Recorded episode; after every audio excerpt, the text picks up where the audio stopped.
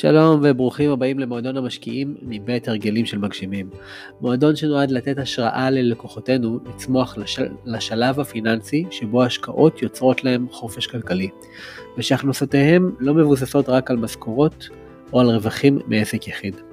במועדון אנחנו נעשה רעיונות עם יזמים מעולים ועם משקיעים מנוסים.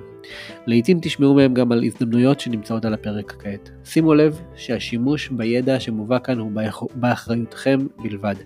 אין לראות באמור המלצה להשקעה כזו או אחרת, ובסופו של דבר כל משקיע צריך לבדוק בעצמו את התאמת ההשקעה עבורו, את היתרונות והסיכונים הכרוכים בה עם בעלי המקצוע המתאימים. אז בואו נתחיל בפרק הראשון. שלום לכם, אנחנו בפרק הראשון של מועדון המגשימים, של הרגלים של מגשימים, ולפרק הראשון הבאנו את ניר לייבל, אהלן. מה קורה? מעולה, אני שמח שאתה כאן.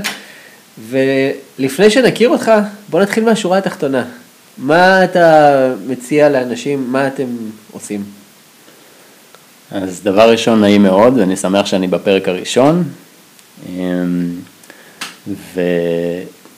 אם מגיעים לשורה התחתונה, אני חושב שהשורה התחתונה של אה, משקיע, ועוד מעט ניגע באיזה סוג השקעות אנחנו עושים, שורה תחתונה, אה, משקיע רוצה שהכסף שלו יעשה סביב העשרה אחוזים בשנה, וזה לאו דווקא עשרה אחוזים משכירות, מתשואה, אלא זה עשרה אחוזים שאנחנו מחשבים גם את השכירות המצטברת במשך השנים וגם את, ה, אה, את הרווח מהמכירה.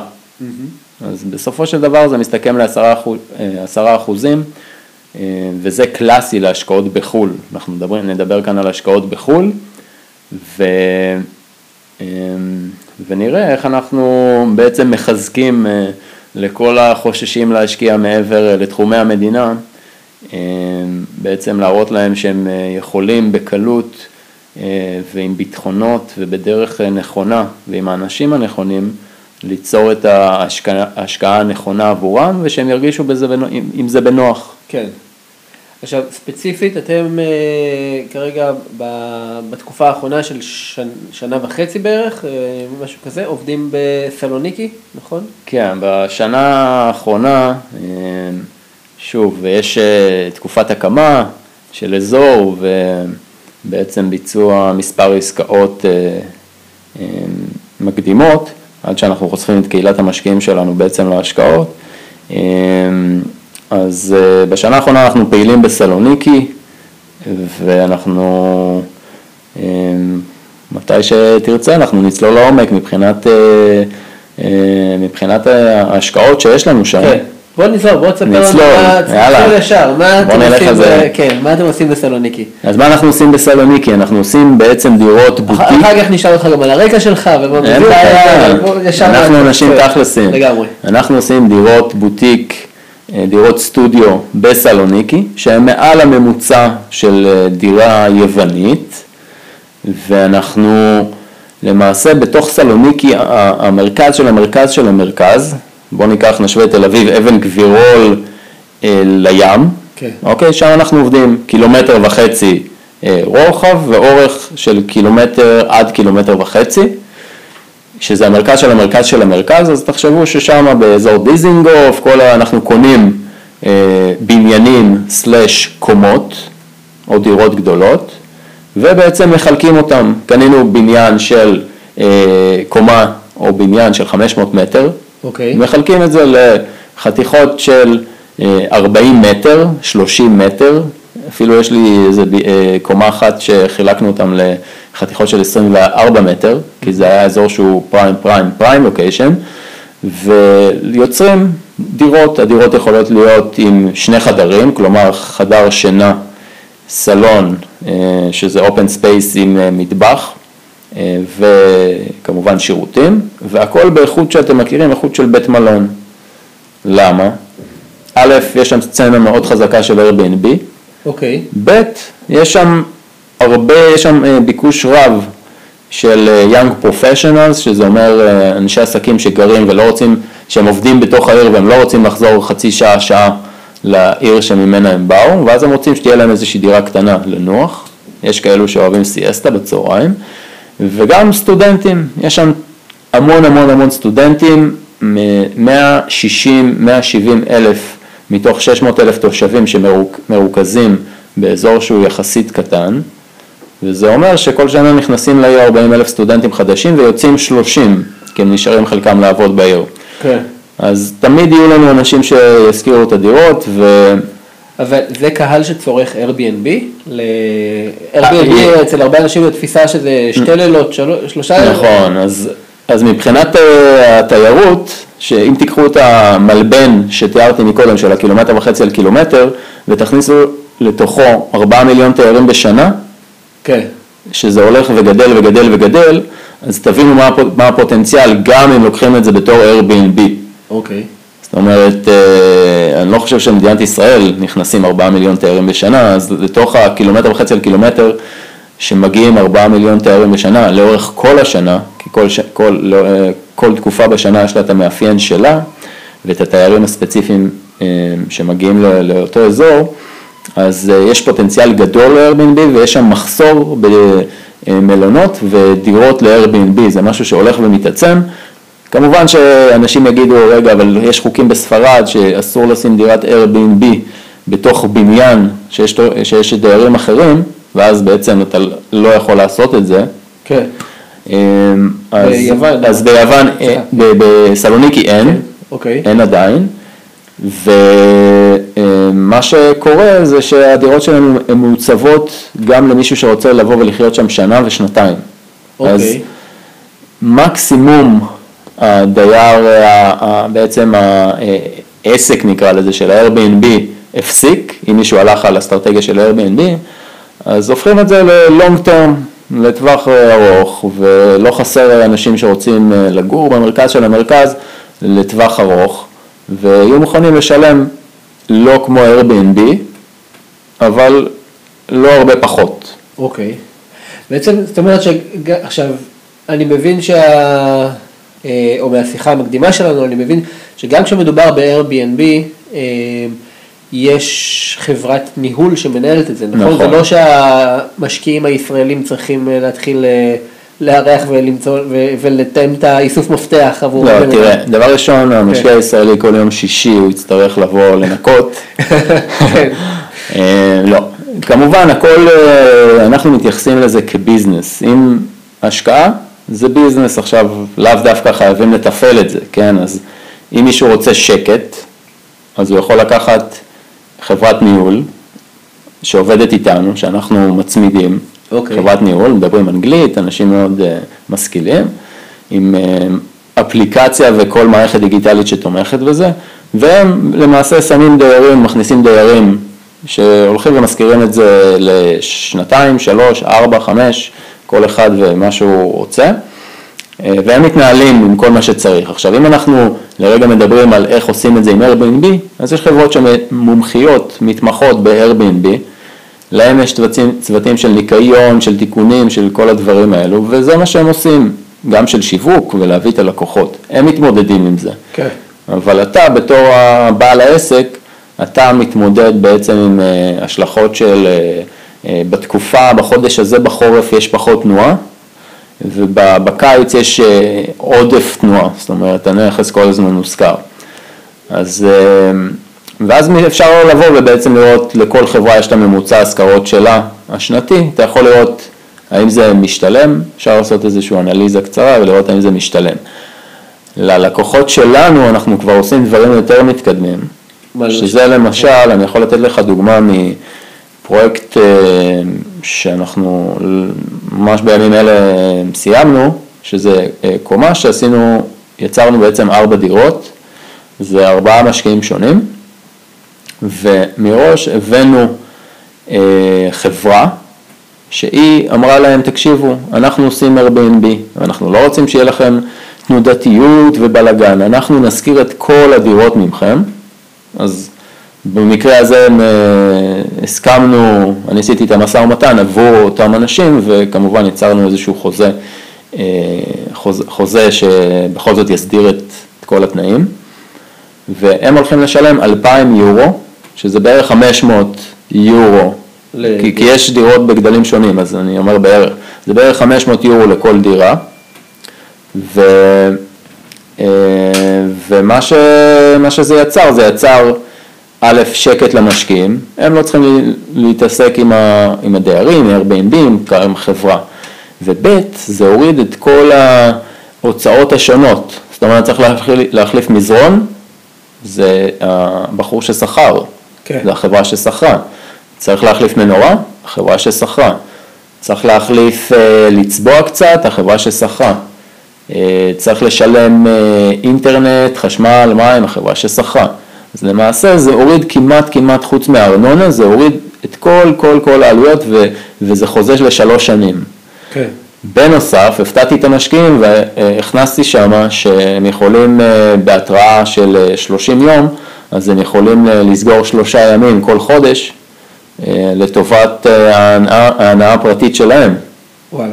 כן, סלוניקי עכשיו, אם תיכנס לריינר, זה בערך 30, 40, 50 יורו, הלוך ושוב, אה, בקיץ זה קצת יותר, 100 ומשהו אה, יורו, ואתה הולך, אתה עושה שעתיים טיסה, שלושה ימים בתוך הדירה שלך, מעוצבת כ-Airbnb, עם סבונים ומגבות וכל ה... וקפסולות לקפה, ואתה נהנה מעיר תרבותית עם אה, הרבה מסעדות טובות, עם המון צעירים, אה, וכיף, הופעות אולי, כל מי שבקטע של הופעות. כן. אה. עכשיו, אני רוצה רגע ש...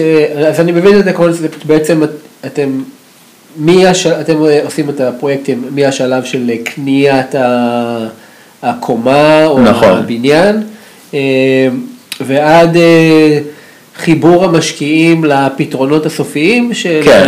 של איך, של, שיתפעלו להם את הדירה בצורה רווחית. נכון. בשכירות או, או ב-Airbnb. נכון, למעשה אנחנו, אה, ברגע שמגיע אלינו אה, אה, בעצם משקיע, שהוא רוצה להשקיע דרכנו, אז אנחנו, דבר ראשון אנחנו יושבים ואנחנו מבינים ממנו מה, מה הוא רוצה, אנחנו לא מציעים לו איזשהו מוצר כזה או אחר, זה לא נכון. כן. אלא מבינים, אתה צריך, רגע, אתה צריך אה, שתיכנס, אה, ייכנס תזרים קבוע, מתי, מתי אתה צריך את זה? אם הוא, אם הוא יגיד לי שאני צריך את זה עכשיו, אז כנראה שאני אני אחפש עבורו אה, אחת הדירות ש, שבבעלותנו ש, או, או בבעלות מישהו אחר שהיא כבר מוכנה עם דייר. כן. זה יעלה לו יותר, אבל זה עונה לצרכים שלו.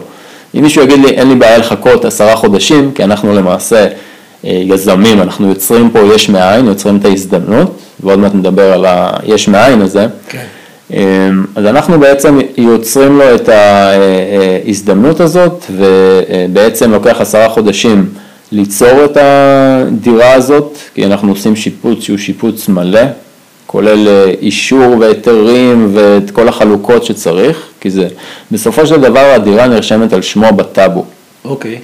אמ, אז אה, אנחנו עושים את זה לפי הסדר התקני. וזה הזמן שזה באמת לוקח עשרה חודשים או שזה לוקח עשרה, זה לוקח, זה, זה בעיקרון, כן. אם אני אחתוך את זה אה, בתרשים גאנט שיצרתי, כן. אני מהנדס, אז זה ייקח סביב הארבעה חודשים, okay. אוקיי. אבל בכל התוכניות העסקיות ובחוזים שלנו רשום שזה ייקח בין שמונה לשנים עשר חודשים. מרווח ביטחון. מרווח ביטחון, uh, ואף uh, משקיע לא יתנגד לקבל את זה כמה חודשים לפני. נכון, יפה. מה, בוא נדבר קצת על המספרים. אה, נניח הדוגמה הזאת של, ה, של הסוחרים, ארבע, ארבע דירות שכל אחד קיבל 500, בממוצע 500 יורו שכירות לחודש. כמה הם אה, היו צריכים אה, להשקיע בשביל הדירות האלה? אז מה שהם היו צריכים להשקיע זה סביב ה... בין, זה תלוי בגודל של הדירות, אבל נגיד בין 75 ל-85. אוקיי. 75, נגיד אה, ניקח דירה של 75 אלף יורו, אה, יש עלויות של אה, עורך דין, יש עלויות של, מתווספים, מתווספים לזה בערך עוד 8 אחוזים של עלויות קנייה, רכישה, okay. כן. כי יש מס רכישה ביוון של 3 אחוזים, פלוס עוד החתמות, טפסים 0.9, זה 3.09, ונוטריון, עורך דין שמייצג, עורך דין יווני שמייצג אותך בעסקה, וכל זה אנחנו מגיעים לסביב השמונה אחוזים, שאנחנו הוספנו לכל התהליך הזה עוד שני אחוזים, שזה בעצם עורך דין מלווה מישראל, שזה חברת פירמת אברהם ללום, הם המון שנים מלווים פרויקטים בחו"ל ולמעשה המשקיע שלנו הוא, הוא יכול לשבת ולהיות רגוע, למה? כי מההתחלה חברת עורכי דין האלו הם בודקים את, ה, את הבדיקות נאותות שאנחנו עושים מהצד ההנדסי, מהצד המשפטי, הם בודקים שהנכס אכן נרשם בטאבו על המשקיע, הם בודקים, הם מחזיקים את הכספים בנאמנות, כן. רק הם משחררים, זאת אומרת יש חברת צד שלישי של מפקחים שהיא באה אחת לשבוע, אחת לשבועיים, תלוי בפרויקט, והיא מסמנת מה עשו ומה לא עשו ובהתאם לזה משחררים את הכספים. אז, אה, אה, וגם אה, במקרה שחס וחלילה זה לא יקרה, כן, אני רגוע, אבל במקרה שאנחנו לא מתפקדים כמו שצריך, אז החברה הזאת היא משתלטת על הפרויקט ומסיימת אותו. זאת אומרת, אין מצב ש... המשקיעים נשארים אה, עם אה, חצי פרויקט. כן. אז בשביל זה הוספנו את השני אחוזים, ואומנם לי זה מסרבל את העניינים, כי אני פתאום צריך לדווח למישהו, כן. אבל אה, מבחינת המשקיעים זה נותן להם איזשהו שקט, ו, ולי זה שווה את השקט של המשקיעים, ש, שהם ישנים בשקט. נשמע כך, לגמרי. כן. בעצם מצאתם את הדרך ל... לבטח את, ה, את הכסף, לתת גם שקט למשקיעים וגם לבטח את ההשקעה שלהם. נכון, אין שלב למעשה, הכסף הוא לא עובר אה, אליי או לחברה שלי או לעובדים שלי, הוא עובר לחברת נאמנות, ובכלל אני, אני לא רואה את הכסף, זאת אומרת, כן. זה מגיע ישירות מהחברת נאמנות לקבלן, ישירות לקנייה, ישירות, ישירות, ישירות. ואז באמת נרשם, הדירה, הדירה יש להם חלק בחברה כאשר אה, חברה אז, רוכשת? אז, אז ו... מה אנחנו עושים למעשה, איך בעצם אנחנו רוכשים את זה, ולמה אנחנו עושים את זה ככה. אז אה, תחשבו שאתם לוקחים, אנחנו רוצים לקנות מתחת לערך השוק, בתור יזם אה, ובתור בעל חברת השקעות שהוא רוצה שגם המשקיעים שלו יקנו מתחת לערך השוק, כי, כי אנחנו מרוויחים ביום שקנינו, אז אנחנו מאתרים הזדמנויות בתוך העיר, ולמעשה אנחנו קונים קומות או בניינים שהם כרגע משרדים, אה, מתפרות טקסטיל, אבל במרכז של המרכז, תחשוב דיזינגוף. כן.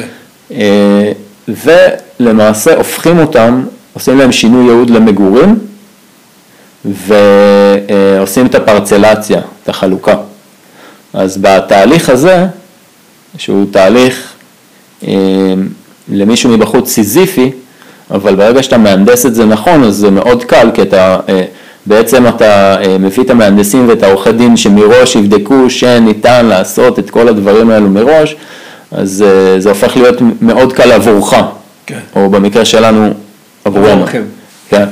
אז... כי אני יודע שבמשך זמן יצרתם לכם את ה... הייתם שם רק בשביל ליצור את הצוות כן. שאתם, צריכ... שאתם צריכים בשביל האופרציה הזאת. נכון, אמרתי לך לפני שב-2019 הייתי בערך 17 פעמים שם.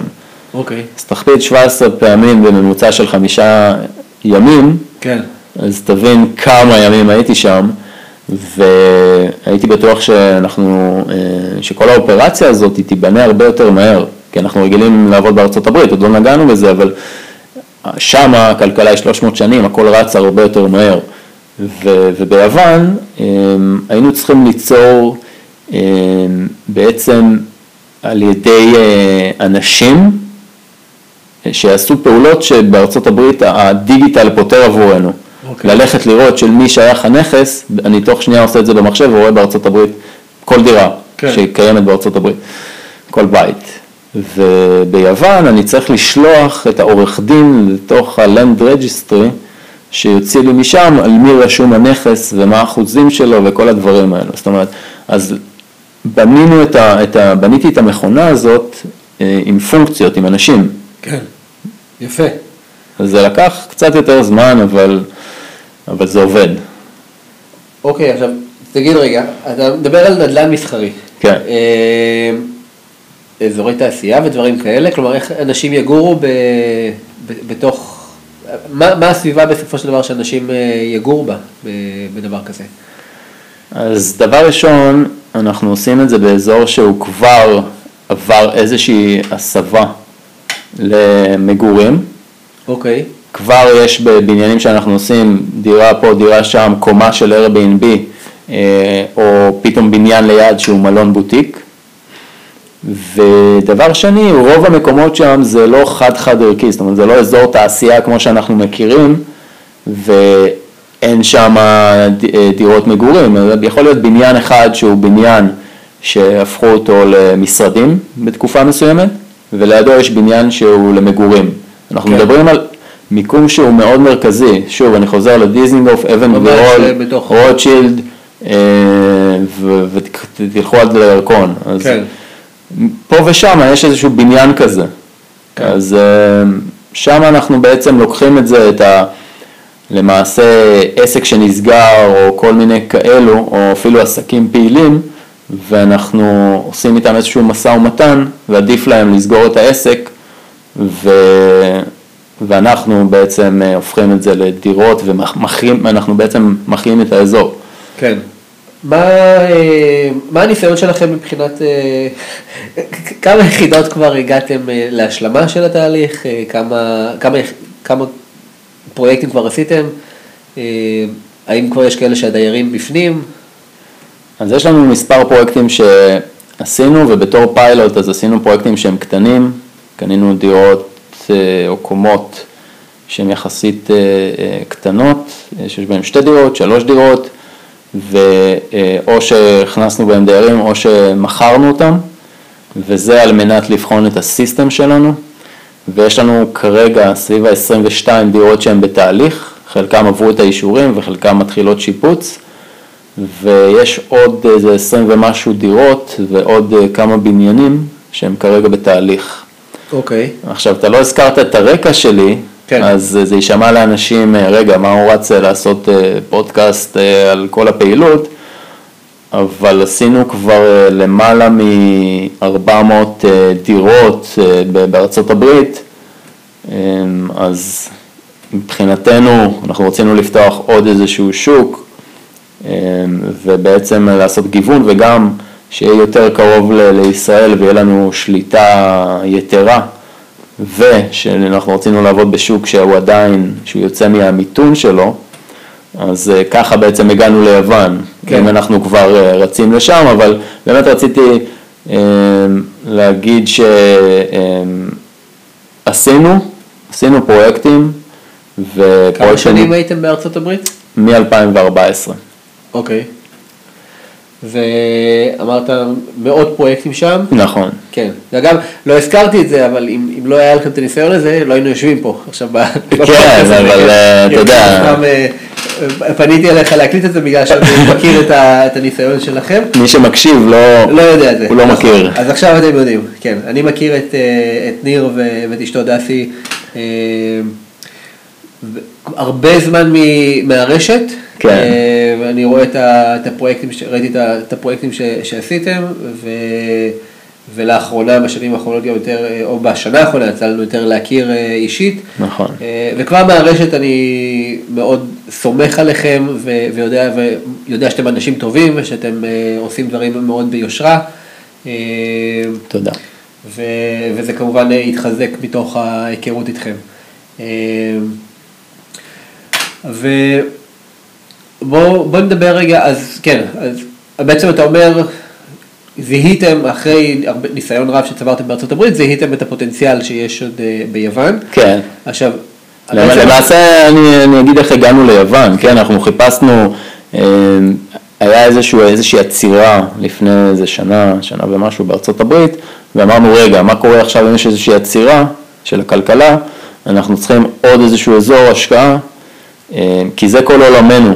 כן. זאת אומרת שלי ושל דסי, אמ, ושל, ב, ב, יש לנו שותף נוסף, ירון בלום, ב, ביוון, אמ, אז זה כל עולמנו, אז מה קורה אם יש עצירה עכשיו בארצות הברית, אנחנו צריכים עוד איזשהו אזור, אמ, ו, וככה בעצם התחלנו לחפש אה, הונגריה, פורטוגל, כל מיני כאלו, ובמקרה ליוויתי אה, איזשהו יזם, אנחנו מלווים אה, יזמים שהם רוצים להקים עסק של נדל"ן, אה, ובמקרה ליווינו יזם שעשה את זה ספציפית ב, ביוון ויותר ספציפית בסלוניקי, ובאמת ראינו שיש שם איזשהו משהו, יש שם, אה, אה, יש שם, יש שם, יש שם פוטנציאל אדיר, זה, זה, זה תל אביב של שנת 2000, אוקיי. ויש שם כל כך הרבה השקעות מגופים אה, אה, מחוץ ליוון שמשקיעים, אם זה גרמנים, אם זה סינים, אם זה צרפתים, אם זה איטלקים, שהשקיעו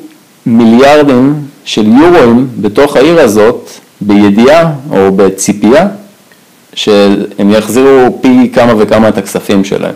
כן. אז זה לא רק אנחנו החלטנו, או הישראלים החליטו שהעיר הזאת היא, יש בה המון המון המון דברים אה, שמעידים על החוזקה, על כן. החוזק שלה. אוקיי. אם, אם אתה רוצה שאני קצת ארחיב על הפוטנציאל שם, אז בואו נדבר על גופים שהשקיעו, אה, פרפורט, שזה חברה גרמנית, הם השקיעו בנמל תעופה, הם אה, חקרו אותו לחמישים שנה. וואלה. כן, והם שיפצו את הנמל הקיים ועשו אה, שדה תעופה למעשה כפול, הם הגדילו אותו פי שתיים, והוא נראה מודרני לחלוטין, והם הרחיבו את המסלול המראה ונחיתה, הרחיבו והאריכו. למה? מאפשר לטיסות בינלאומיות כן, אה, להגיע. יש טיסות מ, אה, מארצות הברית, מסין, טיסות ישירות ולא צריך לעבור דרך אתונה, מה שאומר שזה מגדיל את מספר התיירים שנכנסים ובתכלס גם את כמות המשקיעים שייכנסו. כן. אמ, ואם אנחנו נלך על עוד גוף שהשקיע זה אה, קונצרן גרמני, צרפתי, שבעצם הם השקיעו בנמל הימי. סלוניקי יש לה נמל ימי מאוד גדול, ובעצם מתוך הנמל הזה זה בעצם נותן להם גישה לכל מדינות הבלקן. כן. אז הם הולכים להקים שם מרכז לוגיסטי ענק, והם הולכים להשקיע שם בשבע שנים הקרובות סדר גודל של מעל מיליארד יורו. האיטלקים, זה כאילו כמו מונופול, כל אחד כן. לקח את ה... האיטלקים הם אה, בעצם חקרו את תחנת רכבת ובכלל את המסילות רכבות, וגם שם הם השקיעו המון כספים אה, בפיתוח, ב... אז למעשה אפשר לראות גדילה בכל דבר. בנוסף יש מטרו שהוא חפור לגמרי, אה, ועכשיו עובדים על התחנות ה... אה, ועל פינישים אחרונים, וב-2022, 2023, אז יש שריקה של ראש העיר והרכבות יוצאות. הרכבת התחתית שהיא מקשרת בין השדה תעופה לעיר לכל האוניברסיטאות בסביבה. כמה, זהו, כמה אוניברסיטאות יש שם באמת? יש שם, יש שם שני אוניברסיטאות ראשיות ועוד כל מיני קטנות ויש קולג'ים כמו מכללות אצלנו. סך הכל יש בין 160 ל-170 אלף סטודנטים. אוקיי. בתוך עיר של 600 אלף תושבים, והאוניברסיטאות נמצאות אה, בקצוות של המלבן שתיארתי, של הקילומטר וחצי על קילומטר, הן נמצאות בקצוות ויש קולג'ים בפנים, בתוך המלבן הזה, שזה בעצם בניינים, בניין לקולנוע, בניין למוזיקה, בניין שזה מפוזר בתוך העיר, מי שמסתובב ברחוב ורואה צעירים מעשנים מתחת לבניין, שם... זה המקום. אז כן. זה, זה אחד מהקולג'ים, יש כן. קולג'ים, יש אה, אוניברסיטאות בריטיות שיש להם בניינים שם, כל מיני business school וכל מיני Sheffield University, American University, אה, שהם לקחו בניין והפכו אותו לשלוחה. כן. ו... אז, אז, אז כל העיר הזאת היא, היא מאוד צעירה. גם אם אתה נוחת בשתיים בלילה, יהיה לך איפה לאכול, יהיה לך, אתה, אתה רוצה מסיבה, יהיה לך. אתה יכול להסתובב וגם להרגיש בטוח ו, ו, ולאכול ומה שאתה רוצה בלילה. נשמע טוב. כן. אה, אני רוצה לחזור רגע. לחלק של המספרים אה, של ההשקעות. כן. נתת מקודם דוגמה של, ה... של אותן דירות שאמרנו בין 75 ל-85 הם אה, נכון. סדר גודל של השקעה, ושזה ייצר ממוצע של 500 יורו לחודש אה, בשכירות. נכון. בחישוב מהיר זה יוצא תשואה של בין 7 ל-8 נכון. אחוזים. אמרתי את זה שזה, זה, זה, זאת אומרת זה במקרה וחותמים עם חברה שעושה Airbnb והם משכירים את הדירה, okay. אוקיי, כן. והחברה של ה-Airbnb חשופה לעליות ולירידות. נכון. אז מה קורה במקרים אחרים מהתשואות שאתם אה, מכירים שם? זה, אם, אם אנחנו הולכים על טווח רחוק, זה יכול להיות אה, שישה אחוזים. אוקיי. כי זה, לדבר, אין יותר מדי עיסוק, אבל מצד שני אפשר להעלות את המחירים. דרך אגב, בשנה האחרונה הייתה עליית מחירים דרסטית של 15% בשכירויות. וואלה. כן, אני לא יודע איך זה יהיה השנה, אבל אני מקווה לטוב. אמ, ואם עושים את זה, לוקחים חברה שתעשה את ה-Airbnb, אז אתה יכול כביכול להגיע ל-10%, אפילו ל-12%. בחודשי הקיץ, כאילו. לא, אוקיי. בכללי, בשנתי. אה, אוקיי. אבל אתה חשוף לסיכון שזה גם יהיה 4%, אם החברה לא תפקדה, אם היו לך הוצאות אה, מסוימות. כן. וגם האנרגיה אולי לא שווה את זה, של להתעסק, אם יש דייר, אין דייר. כן. אתה לא רוצה כל הזמן להתעסק, שמישהו אחר ינהל את העסק הזה. כן. אז בגלל זה אנחנו מעדיפים לעשות את החוזים האלו עם החברות, אה, עם החברות האלו שהן בעצם הסוחר, כן. והן לוקחות את הסיכון, אני מרוויח פחות, עדיין יותר משכירות אה, ארוכת טווח, כי הם משלמים את כל ההוצאות. כן. עכשיו, מה לגבי מי שמסתכל על, אה, על עליית הערך ה, לאורך השנים של הדירה בשביל לקראת מכירה? או, אז פה אנחנו בעצם יציאה ממשבר, אה, וביוון, כמו ביוון, זה לוקח לפעמים יותר זמן, לא כמו ארה"ב, שזה יכול, הגל הכלכלי יותר מהיר שם. אז יש פה מ-2016-2017, התחלנו לראות איזושהי עלייה, והכיוון הוא, הוא מעולה, שעלייה, עלייה, עלייה, אנחנו רואים עלייה של בין 10 ל-15 אחוזים בעצם מחירי הנדל"ן כל שנה. כל שנה? כן. אוקיי. בשנתיים האחרונות, וזה רק עולה. זאת אומרת, כן. זה שאני עכשיו פה מדבר איתך, עולה. כן. עכשיו, אז בנוסף... חמישה עשר אחוזים זה, זה, זה, זה משמעותי מאוד, לעומת, כאילו ביחס ל... ברור, זה, זה מה שאמרתי, אני חושב אוקיי. שהתחלתי עם זה שמשקיע מצפה לסביב עשרה אחוזים, שזה יהיה שילוב של תשואה פלוס אה, אחוז מהמכירה בסוף. כן. זאת אומרת, סך הכל החישוב זה עשרה אחוזים פר שנה, שאנחנו מסתכלים על זה בסוף ההשקעה. עכשיו, המדיניות שלנו, בתור יזמים, אנחנו קונים מתחת לערך השוק. אוקיי. יוצרים יש מאין, ובעצם אנחנו קנינו מתחת לערך השוק, וגם למשקיעים שלנו, אנחנו מוכרים מתחת לערך השוק. עכשיו כן. תשאל אותי למה. בדיוק. למה? למה? א', בכל זאת המשקיעים שלנו הם ישראלים. והם רוצים להרוויח. הם רוצים להרוויח על ההתחלה, נכון? לא, כמובן. אז אנחנו מוכרים להם סביב ה-10 אחוזים, 15 אחוזים, תלוי, תחת לערך השוק. וב', הקנייה היא מתבצעת אה, בתחילת התהליך, זאת אומרת שעדיין הדירה היא לא קיימת. כן. יש קומה, שאנחנו הופכים את זה בסוף להרבה דירות. אז יש פה איזשהו תהליך של עשרה חודשים. אז בגלל זה, זה גם אנחנו מוכרים פחות, אבל מה שיוצר יוצר מצב שבמהלך העשרה חודשים השוק עלה. אוקיי. Okay. אז למעשה אתה קנית, קניתם דירה שעוד עשרה חודשים היא תהיה שווה הרבה יותר. המשקיעים שלי שקנו אה, לפני חצי שנה, אז היום שהם מסתכלים על, ה, אפילו על מה שאנחנו מציעים, זה הרבה יותר ממה שהם קנו. אוקיי. Okay. ומשקיעים שלא קנו לפני חצי שנה, הם, היום הם אומרים לי, תן לי, אני חותם, כי הם ראו בכמה אז אה, מכרתי. כן. זאת אומרת שלפעמים גם אם יעשו, אה, יחזירו לעצמם, יצטרכו את הכסף וימכרו אחרי חצי שנה או עשרה חודשים. המשקיעים שקנו לפני חצי שנה, שעוד שלושה חודשים, אה, הפרויקט שלהם מסתיים. כן. הם יכולים למכור את זה ביום שהם מקבלים מפתח, ולעשות סדר גודל, אה, ופה מי שמקשיב, אל תתפסו אותי במילה, כי המחירים פשוט קפצו, אני לא יודע אם מישהו יקנה עכשיו, אני לא יודע מה המחירים אבל הם יעשו סדר, יעשו סדר גודל של 20 אה, אחוז. וואלה, וואו. בום, כן, לעשרה חודשים. נשמע מעולה. כן. נשמע מעולה. אה, הזמן שלנו ממש מתקצר, ואנחנו אה, נצטרך עוד רגע לסיים. לא הסברתי לעצמי, דיברתי רק על עסקאות, נכון. אבל אז רגע, בוא נגיע עכשיו. יאללה, נו, לתכלס. כן, קודם כל, אני רק אגיד לפני זה, כן, היה לי חשוב שמי שמתעניין, שיקבל כמה שיותר פרטים על ההתחלה אה, ותכלסים. אה, אנחנו עכשיו, מעבר לזה, אם יהיו עוד שאלות, ו, ו, וכמובן אנשים שירצו לשמוע ממך פרטים על, על השקעות, אז ליד הפודקאסט הזה יהיה קישור שיוביל אותם לדף. לדף נחיתה שבו אתם יכולים להשאיר פרטים. ולחזור אליכם. ואתם תיצרו איתם קשר. בדיוק. ועכשיו תספר לנו על עצמך, ניר.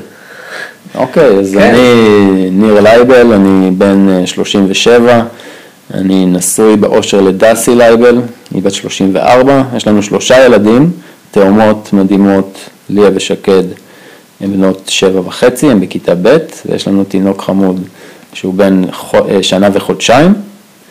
מקסים. בשם רועי, כן, אה, שילוב מנצח, כן. תאומות ובן.